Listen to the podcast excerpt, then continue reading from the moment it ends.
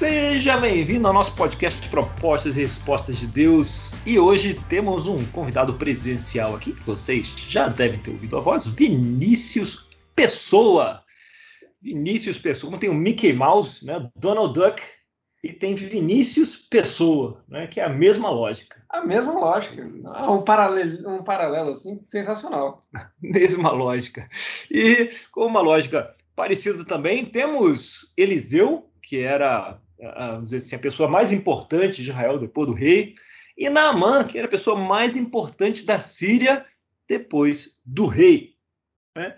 Então, é, bem, meu nome é Daniel Gesine, você já me conhece, e hoje nós vamos fechar o livro de Reis com essa história que tem implicações práticas, certo? Exatamente. Talvez eles não fossem tão menos importantes que os seus reis, porque os nomes deles nem são citados, né? É, os nomes dos dois reis nem, nem aparecem, né? É verdade. Nem o da menina israelita, né? Aparece. Tem pouco nome aí. Os reinos já estavam divididos, né? Israel estava se afastando na, da narrativa que Deus queria contar. Então, na época de Acabe, Elias viu isso e, sendo o profeta em chamas, vendo aquela decadência moral, a idolatria, ele disse, foi para o rei e disse: Não vai mais chover, escuta aqui.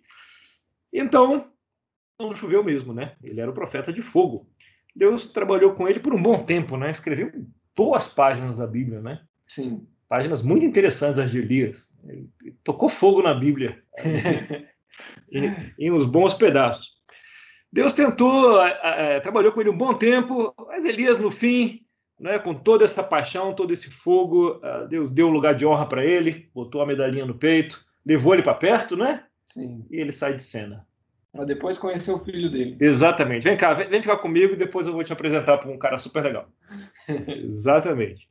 E aí Eliseu entra em cena, né, em 2 Reis 5, 1. Por favor. Dessa vez uma voz não tão melodiosa. É, sinto muito. Naamã, comandante do exército do rei da Síria, era muito respeitado e honrado pelo Senhor, pois por meio dele o Senhor dera vitória à Síria. Mas esse grande guerreiro ficou leproso. Esse grande guerreiro, essa é uma tragédia né, na vida de, de qualquer pessoa na época. Pensa um diagnóstico forte hoje, né, um câncer, algo assim. Não era igual um diagnóstico desse, né, de, de lepra, com todo o estigma que tinha lá na época, era bem pior. Então, esse cara era muito respeitado, muito honrado pelo senhor dele. É, do hebreu, você tem o, o Ish Gadol, que significa isso, um, um, um, cara, Gadol é isso, de grande significância. Ish é homem, né? Ish, uhum. Ishá, né? Adão e Eva, Ish, Ishá. É, Gadol, de grande significância, muito respeitado, aquele peso, aquela densidade. Se você já é, entrou numa, num lugar onde entra alguém muito respeitado, extremamente respeitado, e, e existe aquele, aquele clima de reverência, né? Esse era o era esse cara, era Naaman, cara de forma positiva, né? Se sente a presença dele aonde quer que ele entra. Mesmo sem ser o rei. O problema é que esse cara está leproso. E é muito difícil ser um Ishgadol estando leproso. Né? É, essa doença, realmente, com todo o estigma dela, era brutal. Vamos lá, 2 a 5. Ora, tropas da Síria haviam atacado Israel e levado cativo uma menina, que passou a servir a mulher de Naamã. Um dia ela disse à sua senhora: Se o meu senhor procurasse o profeta que está em Samaria, ele o curaria da lepra. Naamã foi contar ao seu senhor o que a menina israelita dissera. O rei da Síria respondeu: Vá, eu darei uma carta a você que entregará ao rei, da, ao rei de Israel. Então Naamã partiu, levando consigo 350 quilos de prata, 72 quilos de ouro e 10 mudas de roupas finas. Uh, imagina, imagina esse papo, né? Ele chegando pro rei, ó, oh, minha, tem uma menina lá em casa que a gente capturou num dos nossos incursões de Israel que falou que tem um cara em Israel que, que pode curar isso. E, e, e o rei falou, vá. Imagina quanto o rei estimava esse cara, né? Diz a Bíblia que ele conseguiu muitas vitórias militares para a Síria e o rei devia estar um pouco inseguro de perder esse cara. Estava tentando qualquer coisa, até confiar na palavra de uma criança, adolescente ali, é, israelita. Tem um curandeiro naquela cidade que a gente atacou há pouco tempo atrás. É, naquela terra, né? Naquela terra. É, é, é, isso aí. Vai lá, tenta aí qualquer coisa. Imagina a quantidade de templo que ele já não devia ter passado nesse ponto, para aceitar isso. É verdade. Não. Então, aconteceu que é, ele recebe, então, a, a autorização para ir buscar esse homem de Deus. E quem seria esse homem de Deus? Eliseu. Eliseu, o discípulo de Elias. Né? Então, e o rei não só o liberou, como falou, vai, mas vai com toda a, todo o equipamento, né? É, 300 quilos de prata, 72 quilos de ouro, que basicamente é seis talentos, né? Seis talentos. Seis talentos de ouro. E aí ele. Assim, você imagina. Imagina o secretário de Estado americano chegando aqui quando vem visitar. Você tem batedor, moto, helicóptero, né, é, avião em cima e tal. Por onde quer que vá o secretário de Estado? É isso aqui que está acontecendo. Então ele vai lá com é, com os camelos, né, os, os caras, seguranças, um, um pequeno conjunto de servos. Né? E, e você tem. É, e esse turma aí que está chegando em Israel, e eles vão até o rei. Uma missão diplomática com toda pompa e circunstância. É, muito bem. O que, que diz lá no 6 e 7? A carta que levou ao rei de Israel dizia: Com esta carta estou te enviando meu oficial Naamã, para que o, para que o cures da lepra.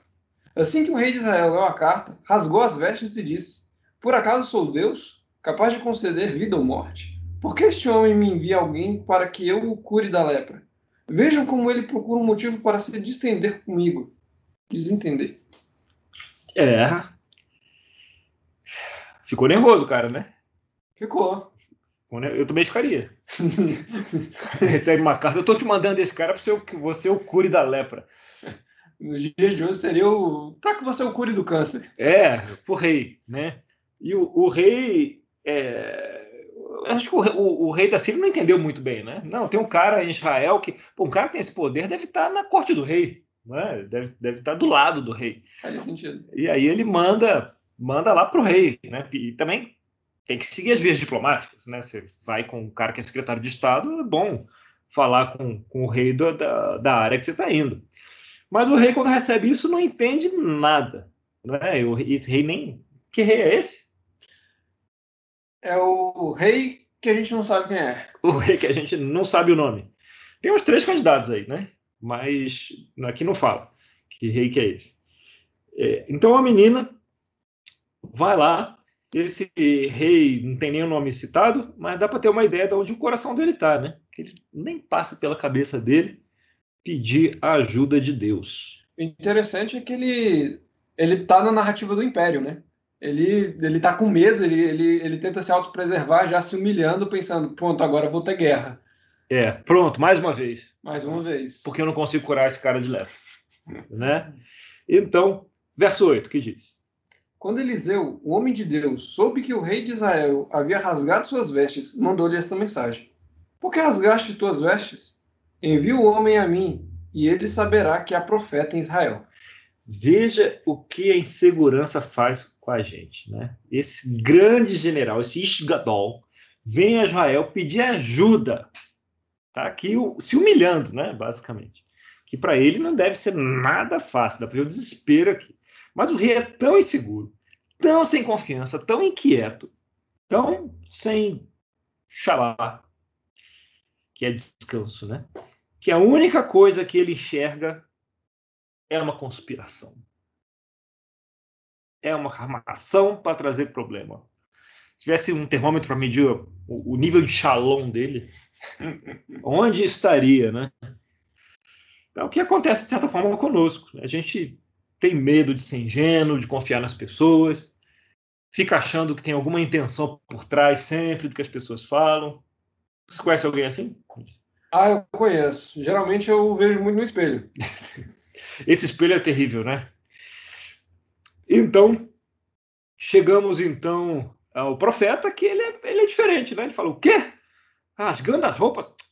Manda esse cara para mim, que eu vou resolver esse negócio. 9 e 10, verso 9 e 10, o que diz? Então Naamã foi com seus cavalos e carros e parou à porta da casa de Eliseu.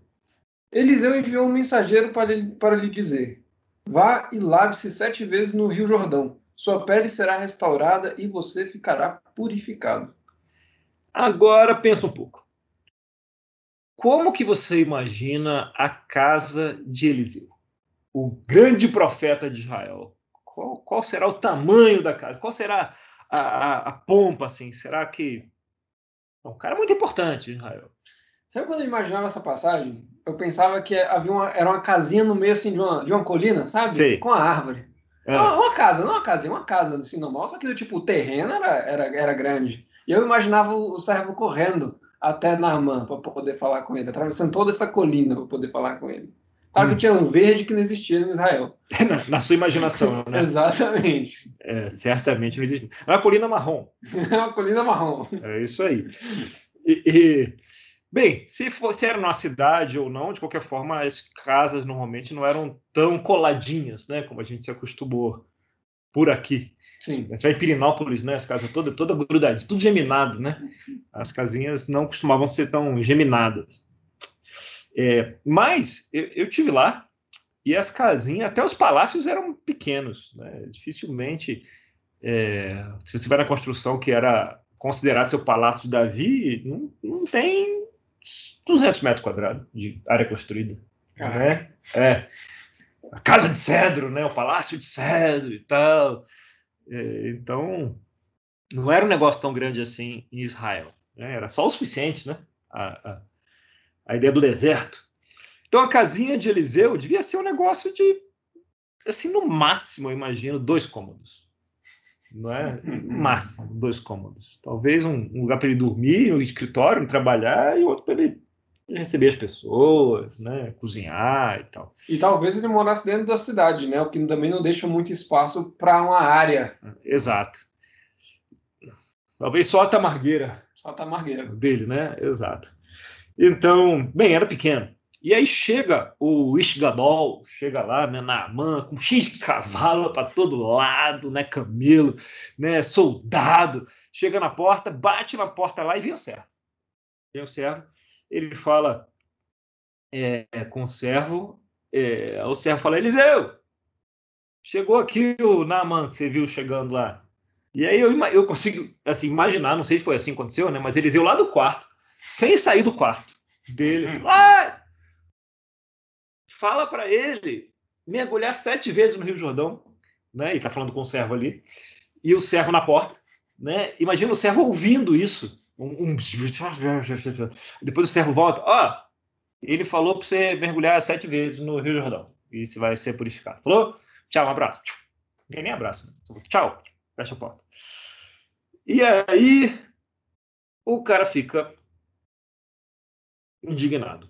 Tipo, que, que ele estava esperando, né? Hashtag chateado. Hashtag indignado, né? Mais que chateado. Ser recebido. Estava esperando algumas horas de atenção, alguns rituais em honra dele, que é o que ele recebia em todo lugar, né? Medo e reverência. Um é. copo d'água, talvez. Um copo d'água, talvez. Mas ele nem, se, nem recebe, né? Nada. Nada, nada, nada. Então, é, é curioso aqui, porque o que, que, diz aí no 11 e 12? Em vez de falar, vamos ler logo. Mas Naamã ficou indignado e, e, saiu, dizendo: Eu estava certo de que ele sairia para receber-me. Invocaria em pé o nome do Senhor, o seu Deus, moveria a mão sobre um lugar afetado e me curaria da lepra. Não são os rios de Abana e Farfar, em Damasco, melhores do que todas as águas de Israel? Será que não poderia lavar-me neles e ser purificado?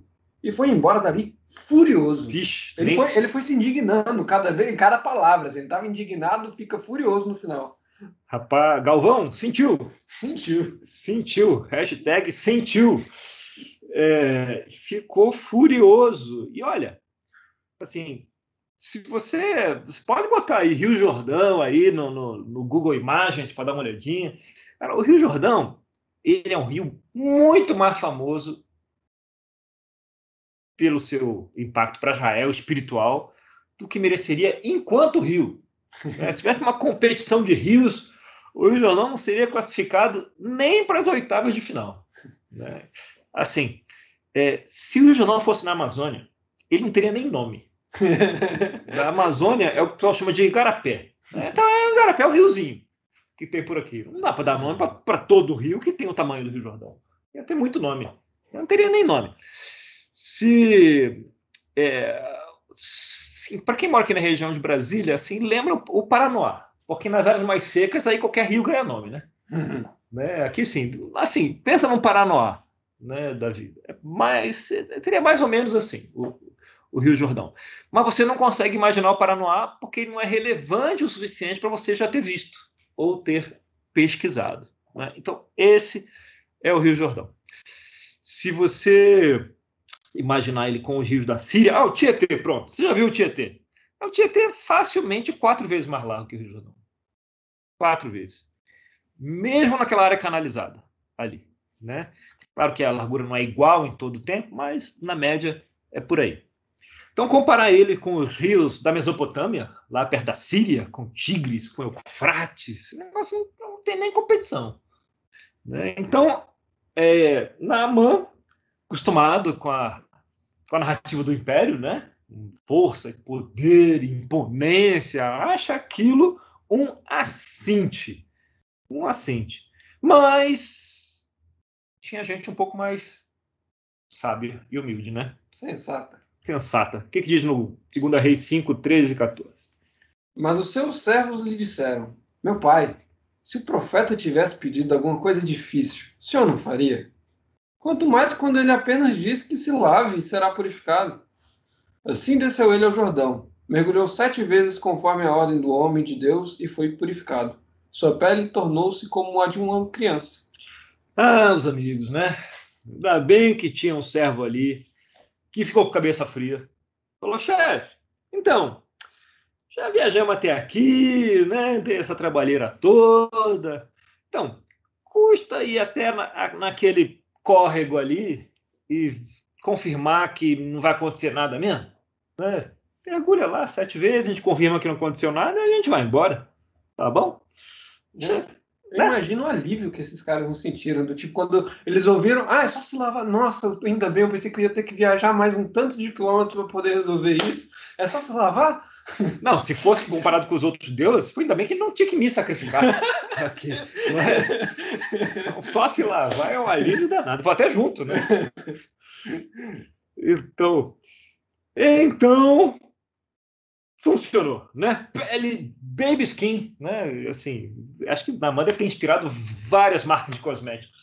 o que, que diz aí em 2 Reis 5, 15 e 16? Então Naamã e toda a sua comitiva voltaram à casa do homem de Deus. Ao chegar diante do profeta, Naamã lhe disse: Agora sei que não há Deus em nenhum outro lugar senão Israel. Por favor, aceita um presente do teu servo. O profeta respondeu: Juro pelo nome do Senhor, a quem sirvo, que nada aceitarei. Embora Naamã insistisse, ele recusou. E a ideia aqui, é, né, a tradição judaica ensina isso, é tipo, só confia e vá se lavar no rio. Só isso. Relax, confia, vai se lavar no rio. Né? Tem um ato aqui de fé, né? ter fé nisso e pronto. Nama reclama, mas vai. O que também ensina um pouco sobre fé, né? Uhum. Ah, vai. Vai. Ah, mas foi porque o outro falou. Não importa. Foi. Não, né? foi. Se lava no rio. E a parada, tipo, funciona. Funciona. Então não é sobre presente, não é sobre seus seis talentos de ouro, é sobre confiança. Confiança em Abé. E aí, Olha o que Naamã aprende. O que, é que diz no verso 17 aí? E disse Naamã: Já que não aceitas o presente, ao menos permite que eu leve duas mulas carregadas de terra, pois teu servo nunca mais fará holocaustos e sacrifícios a nenhum outro Deus, senão o Senhor. Caramba, como se diz, muita calma nessa hora. Naamã, o, o, o entendimento de Naamã aqui deu um salto. Não é? Sabe quando cai a ficha? Cai um saco de fichas. Deu um salto. Naquela época, ninguém era monoteísta, nem boa parte de Israel. Tirando 7 mil, que é. a gente viu no, na última vez. Exatamente. Né? Nem a maioria de Israel era monoteísta nessa época. É, então, ele fala que se, se você fosse num lugar, na verdade a cultura era, você ia adorar o Deus daquele lugar, daquela terra. Então, eles acreditavam em georreferenciamento celestial. Tinha a terra, de acordo com o GPS ali, tinha um Deus que era o, o dono daquela terra ali, e ele que era adorado ali. É, e Naamã, ele, ele ultrapassa isso, né? o entendimento dele vai além disso. Mas ele tem, ele tem essa, esse, essa âncora cultural, então ele quer, ele entende ali que não, não adianta adorar nenhum outro Deus além do Deus de Israel. Aliás, ele já deve ter feito isso, né? buscando lá o, a solução para o problema dele. Então ele fala: não, só, só, só, só vale a pena adorar Deus de Israel. É o único Deus que existe. Você tem aqui uma semente de monoteísmo no, no coração e no entendimento de Naaman. E por ter essa âncora cultural, ele pede essas duas mulas carregadas até o topo de terra para adorar o Deus dessa terra na terra dele. Ele precisava ter um pouquinho de terra para ele fazer um, sei lá, um altarzinho lá, alguma coisa, para ele poder atuar, adorar. Fazer uma embaixada. É, boa, exatamente. Uma embaixada espiritual que respeitasse parte do georreferenciamento. Então ele tem aqui um pensamento teológico revolucionário, absolutamente. E claro que ele leva um pouco de terra, ou seja, crer no monoteísmo aqui, né, e que vale a pena adorar somente Deus, que é incrível, mas leva um pouquinho de terra porque era a base cultural, um passinho de cada vez, né, no, no, no entendimento. Ainda que não fosse necessário, ainda não tinha chegado lá. E, e embora tenha esse crescimento todo, Naamã está com uma pulga atrás da orelha. Ficou uma pulga atrás da orelha, né? Lavou, tomou banho, mas ainda assim sobrou uma pulga que os, os sete mergulhos não resolveram, que está lá em 2 Reis 5,18. Mas que o Senhor me perdoe por uma única coisa. Quando o meu Senhor vai adorar no templo de Rimon, eu também tenho que me ajoelhar ali, pois ele se apoia em meu braço. Que o Senhor perdoe o teu servo por isso. Então, por um lado, ele deu esse incrível salto no entendimento de fé, no entendimento espiritual de Yahvé. E por outro, ele ainda não entendeu completamente o que seria uma boa teologia monoteísta. Né? Não, não pescou ainda. É, só que tem um problema. Quantas sinagogas será que existia na Síria? Eu acredito que não muitas. Não muitas, sei lá, umas 50. Eu acho que isso seria muito.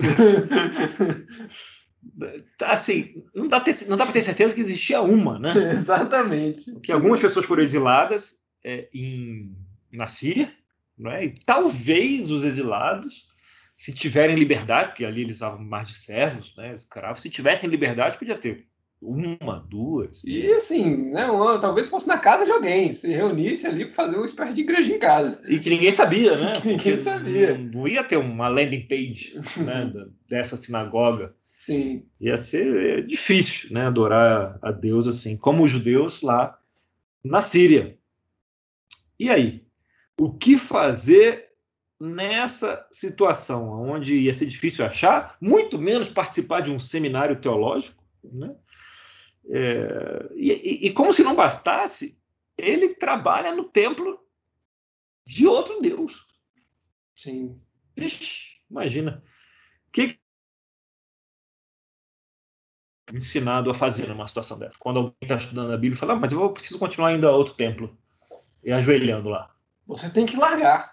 Abandone isso como prova de sua fé. Abandone. Que bom que aconteceu isso, você poder provar a sua fé. Exatamente. Não é isso? Exatamente. Que bom isso. que Deus deu isso para você, para você poder ter essa prova, superar essa prova e aí ser completamente fiel. Não é uma a gente é, aprende que é o sim ou não, zero um, preto ou branco, não é? O muro é do diabo. É, exatamente. O nada de muro. Né? Só que é, Eliseu, nessa situação, que muitos de nós consideramos inaceitável, talvez Elias considerasse inaceitável. Talvez Elias. Não é? Talvez, é, talvez. talvez Elias. Porque Vamos você... afirmar. Não dá para. Exato, ele não está aqui né, para se defender. Mas a gente foi, assim, uh, ensinado que a gente tem que ser muito radical com essas coisas. Céu e inferno. Né? E esse cara que vai trabalhar no templo tem problemas gravíssimos, a gente tem que consertá-los já. Né? E aí, Eliseu, que era um dos profetas radical, era radical, não era como Elias, mas Eliseu era, era sério. E aí, o que, que ele responde em 2 Reis 5, 19? Disse Eliseu: Vá em paz. Tá, mas o que mais? Vai em paz mais? Vai em paz. Não, peraí, tá bom. Vai em paz mais o quê? O que, que ele tem que fazer além de ir em paz? Fica tranquilo. Só isso? Assim, quem que esse Eliseu pensa que é para ficar inventando teologia nova assim? então, a resposta é tudo bem.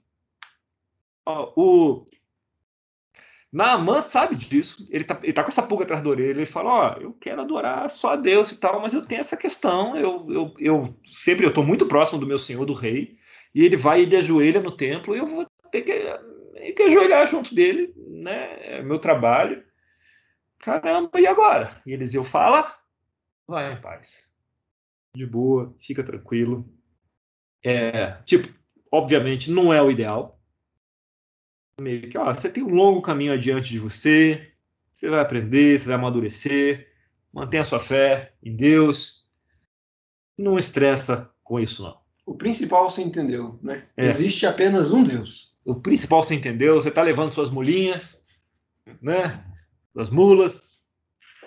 Então a lição aqui que a gente pode tirar é que a gente vive num mundo bastante complicado, não é? Que não é nem sempre você tem claro o que é certo e errado, como a gente adoraria. É muito melhor quando você tem certo e errado. Não é? Tipo, feijão vai embaixo do arroz ou vai em cima do arroz? Claro que o feijão vai em cima. Certo e errado, né? Fica bem claro. É, com o preço do arroz ultimamente não tem nem como, não tem nem porquê ter essa pergunta. Não tem nem porquê. Pois é. A gente não vive num ambiente perfeito. É, é, você imagina quando você está num retiro da igreja? É bom, né? Gostoso, mas é um ambiente estéreo, né? Tipo, é, não tem nenhuma dúvida, não tem nenhuma provação. Não tem nada, é né? super legal, todo mundo lá animado. Aqui e ali alguém faz uma, arruma uma treta aqui e ali, mas é exceção quando tem algo assim. E tem muita ajuda ali, muito suporte. Quando acontece isso, que é raro, normalmente é um ambiente tranquilo. Você tem certeza do que é certo e errado quando você está num, num, num retiro Sim. ali, religioso. Mas a vida não é um retiro é, espiritual. E, e a gente trabalha, a gente se relaciona e, eventualmente, a gente se mete isso também não é um curso de sabedoria a gente se mete em situações que são bastante complicadas. Né? A família, sua família é perfeita? Não. Não, né? Se fosse igual a minha, que também não é. Você também teria um monte de encrenca, viu? É, então, não é perfeito, família não é perfeita, as situações são complicadas. E aí a gente tem a, a, a pressão né, nossa mesmo, às vezes. Você tem que fazer o que a Bíblia diz. Que é, na verdade, o que a gente entende que a Bíblia diz, né, que nem sempre é tão óbvio assim também. E, e fazer o que a Bíblia diz, às vezes é complicado demais no caso concreto. Então, nesse momento, que era um desses casos complicado demais, Eliseu diz para o cara, para Naaman, vá em paz. Às vezes alguém mais novo vem pedir, alguém mais velho também, né? tanto faz, mas vem pedir conselho sobre uma decisão importante, e você sabe, eu falo o que eu acho. Né? E às vezes a pessoa, com sinceridade de coração, opta por outro caminho, que eventualmente é mais turbulento, na minha opinião, um caminho maluco, mas a pessoa tem toda a liberdade, né? E é esse, ok, né? você vai em paz, tem liberdade. É, e esse vai em paz, vai com Deus, é, é relativamente recente até para mim mesmo. Isso tem menos de 10 anos isso. É, eu me inclinava mais para Tiago e João, né? Prometendo fogo do céu aí para Elias. Então, Eliseu nos ensina esse vai em paz. Paz, as turbulências estão aí. Né? Pessoas que amam a Deus têm uma longa, longa caminhada adiante elas vão amadurecer, elas vão descobrir, elas vão crescer. É, e é claro, quando o caminho não está também muito óbvio, né? Às vezes os conselhos estão aí também para nos ajudar, quando o caminho está óbvio, a gente tomar decisões mais adequadas. Então, meus caros, orem a Deus, peçam conselhos, tomem suas decisões e Fiquem em paz. fiquem em paz. Um grande abraço. E, falando de paz, o nosso próximo papo, vamos falar de música, né? Vamos falar de paz, vamos falar de salmos. Se quiser adiantar algo, dá uma olhadinha no Salmo 109. É um bom salmo. Bom salmo, né? Grande abraço, pessoal.